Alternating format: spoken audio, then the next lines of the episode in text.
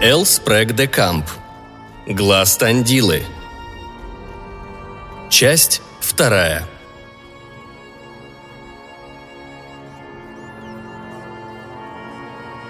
На следующий день они снова двинулись в путь. Холмы превратились в суровые неприступные горы, а дорога в узенькую тропку, извивающуюся между отвесными скалами. Лошадям, больше привыкшим к просторным равнинам Лорска, по которым мирно бродят стада бизонов, не нравилось изменение рельефа местности. Они шарахались от острых уступов, обдирая о камни ноги наездников. Лучи солнца едва проникали в эти ущелья из черного камня – Темнеть там начинало сразу после полудня. Потом небо заволокли облака, и скалы заблестели от холодного тумана. Тропа привела к подвесному мосту. Лошади заортачились.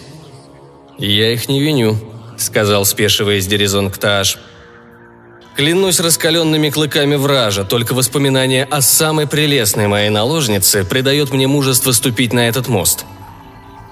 Они выстроили лошадей в линию.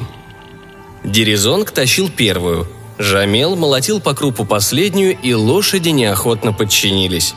Колдун только один раз глянул вниз на бурлящий водный поток далеко внизу и решил больше этого не делать. Подошвы сапог и копыта лошадей гулко стучали по дощатому настилу. Им вторило отраженное от отвесных скал эхо. Ветер перебирал канаты, на которые был подвешен мост, словно это были струны гигантской арфы. На противоположной стороне ущелья дорога продолжала уходить вверх.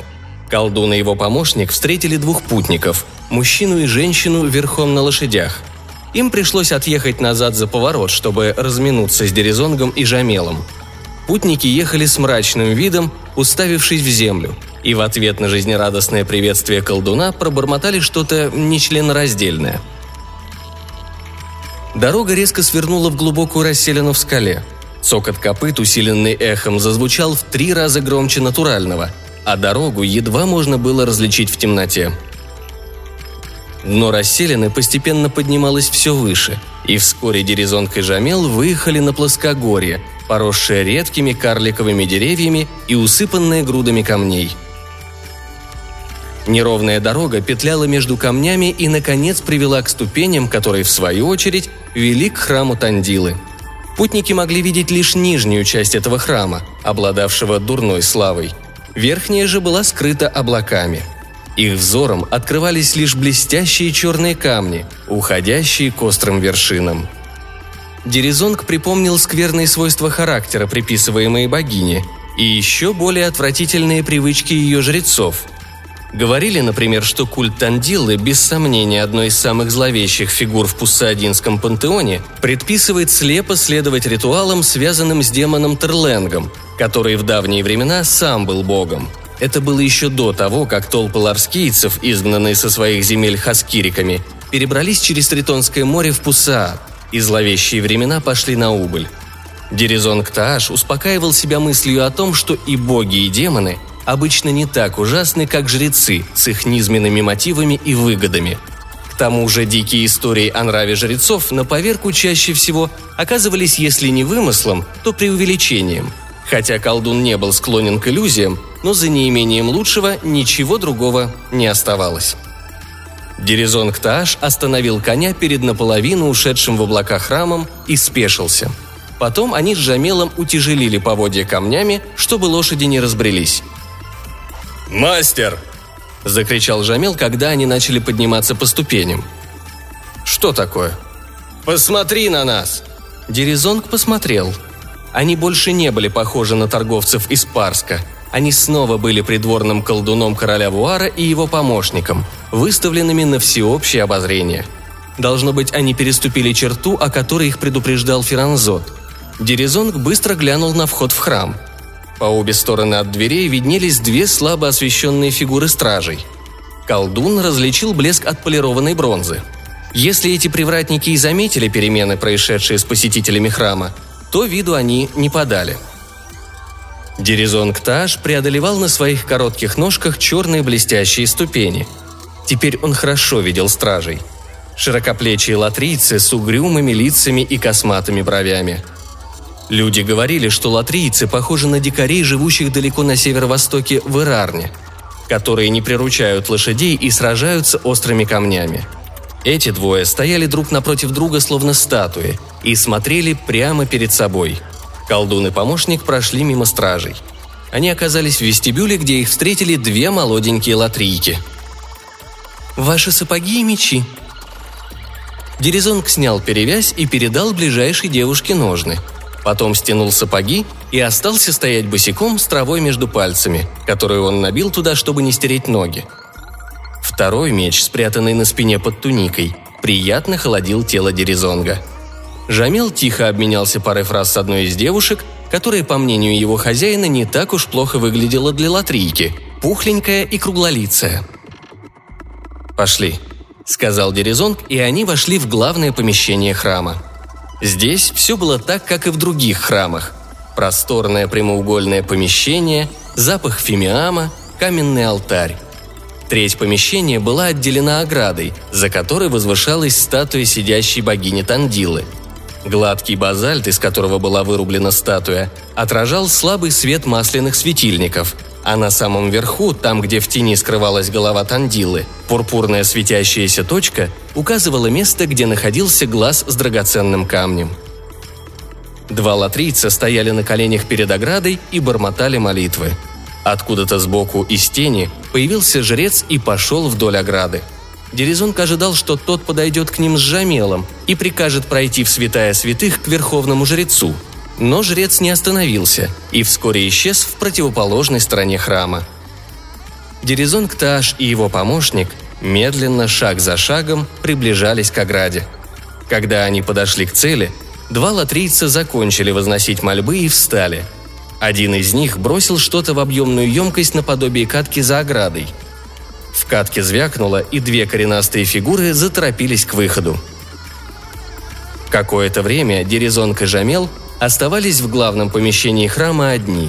Хотя в наступившей тишине до них доносились приглушенные звуки шагов и голоса из других помещений храма. Дерезонг достал коробочку с порошком и посыпал им вокруг, бормоча под нос заклятия Ансуана. Когда он закончил, оказалось, что он стоит между Жамелом и собственной копией. Дерезонг Тааш пролез через ограду и, встав на цыпочки, прокрался на своих пухлых ножках за статую – там, в тени, он увидел несколько дверей в стене. Статуя располагалась спиной к стене, но не вплотную, так что энергичный мужчина, упершись спиной в статую, а ногами в стену, мог добраться до ее головы. Деризонг был энергичным, но только в определенном смысле этого слова. Тем не менее, он юркнул в подходящую по размеру складку на базальтовых одеждах богини. Теперь он лежал на полу и тяжело дышал, прислушиваясь к удаляющимся шагам Жамела. План заключался в следующем.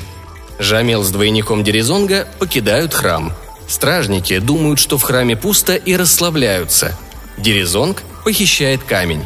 Жамел поднимает шум снаружи, он орет скорее сюда и отвлекает стражей, а Дерезонг убегает из храма. Дерезонг подождал еще немного Мимо прошелестели тихие шаги еще одного жреца, и дверь закрылась. Откуда-то доносился девичий смех. Диризонг начал путь наверх. Человеку его комплекции передвигаться таким способом было трудновато. К тому же из-под колпака стекали струи пота и заливали ему глаза. И все же он не останавливался. Добравшись до плеча статуи, Дерезонг вполз на этот уступ, вцепившись в ухо богини, чтобы не упасть. Скользкий камень холодил ступни. Колдун вытянул шею и увидел свирепый профиль Тандилы. Он вполне мог бы дотянуться до драгоценного камня у нее во лбу. Дерезонг достал из туники специально припасенный для этой цели плоский бронзовый брусок. Этим бруском он аккуратно, чтобы не повредить и не уронить камень, начал отгибать свинцовые зубы.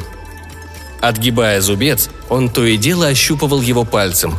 Вскоре он отжал их все – в храме было тихо. Дерезонг провел своим брусочком по кругу, раскачивая камень. Тот мягко скользнул на внутреннюю поверхность отогнутых свинцовых зубцов. Дерезонг Тааш собрался спрятать брусок и камень под тунику, но не смог удержать своими коротенькими толстыми пальцами сразу два предмета. «Цинь-дзинь!» Брусок полетел вниз, отскакивая от груди богини на ее живот, дальше на складки подола и, наконец, звонко брякнулся на каменный пол перед статуей. Дерезонг Тааш окаменел. Шли секунды, но ничего не происходило. Стражники должны были услышать. И все равно. Тишина. Дерезонг Тааш спрятал драгоценный камень в тунику и сполз обратно в темноту за плечо Тандилы – очень осторожно он скользил вниз между статуей и стеной. Добрался до пола. По-прежнему тишина. Только временами доносились какие-то звуки, скорее всего из кухни храма, где слуги готовили ужин для жрецов. Колдун ждал сигнал тревоги, которую должен был поднять его помощник. Ждал и ждал. Откуда-то долетел предсмертный человеческий вопль – в конце концов Дерезонг сдался и быстренько обогнул бедро статуи. Он одним движением подхватил свой брусочек, потом перелез через ограду и на цыпочках посеменил к выходу. Там его ожидали два стражника с обнаженными мечами. Дерезонг протянул руку за спину и выхватил свой второй меч. Он понимал, что в реальном бою у него нет надежды одолеть опытного искусного воина, не говоря уже о двоих. Оставался один маленький шанс – броситься на стражей как неистовый берсерк и продолжать бежать дальше. Дерезонг ожидал, что стражники, как опытные воины, разделятся и двинутся на него с противоположных сторон. Вместо этого один из них шагнул вперед и неловко попытался ударить колдуна мечом. Дерезонг парировал выпад стража и нанес ответный удар. Кланк-кланк! И противник колдуна, пошатываясь, отступил назад, выронил меч, схватился за грудь и грузно повалился на пол. Дерезонг изумился. Он готов был поклясться, что меч не коснулся тела. Потом на него двинулся второй страж. Мечи скрестились всего два раза, и оружие стражника с лязгом полетело на пол. Противник отскочил назад, развернулся и исчез, скрывшись за одной из многочисленных дверей храма.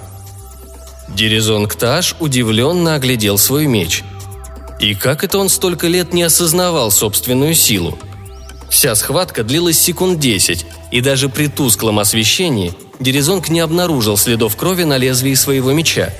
Колдун хотел было ткнуть павшего стража мечом, чтобы проверить, действительно ли тот мертв. Но ему не хватило ни времени, ни жестокости для такого поступка. Дерезонг выбежал из храма, оглядываясь в поисках Жамела и своего двойника. Ни того, ни другого – Три лошади и жеребец колдуна по-прежнему стояли на привязи в нескольких шагах от входа в храм. Острые камни больно кололи нежные ступни Дерезонга. Он колебался, но только одну секунду. Колдун по-своему был привязан к Джамелу Сиху. Мощные мускулы помощника выручали его хозяина из рискованных переделок так же часто, как недальновидность самого колдуна приводила к ним – но мысль ворваться обратно в храм в поисках безалаберного помощника граничила с безумием. К тому же у Дерезонга был четкий приказ короля. Похититель взобрался на своего коня и галопом поскакал от храма, уводя за собой остальных лошадей. Он спускался по узкой расселине и размышлял, и чем дальше уводили его мысли, тем меньше ему нравились их результаты. Поведение стражей было необъяснимо, с какой стороны ни посмотри – Разве только они обкурились трав или сошли с ума. А колдун не верил ни в то, ни в другое. Они не атаковали его одновременно, не заметили упавший бронзовый брусок. Легко позволили ему, посредственному бойцу на мечах, одолеть себя. Один из них упал, не получив и царапины. Они не звали на помощь. Или жрецы храма все так и планировали. Тогда все встало на свои места – Вероятно, они хотели, чтобы он украл эту проклятую побрякушку. В самом конце расселены, там, где дорога сворачивала в ущелье, Дерезонг остановил коня и спешился. Все это время он держал ухо востро, чтобы не прозевать цокот копыт возможной погони. Колдун вытащил из туники глаз Тандилы и осмотрел его. Да, если смотреть с одного конца, от него расходятся лучи именно так, как говорил Гоша Пташ. Но в остальном – Ничего необычного или противоестественного. Пока. Дерезонг Таш аккуратно положил камень на землю и отступил на несколько шагов, чтобы взглянуть на него со стороны. Пока колдун отходил назад, камень качнулся и покатился в его сторону.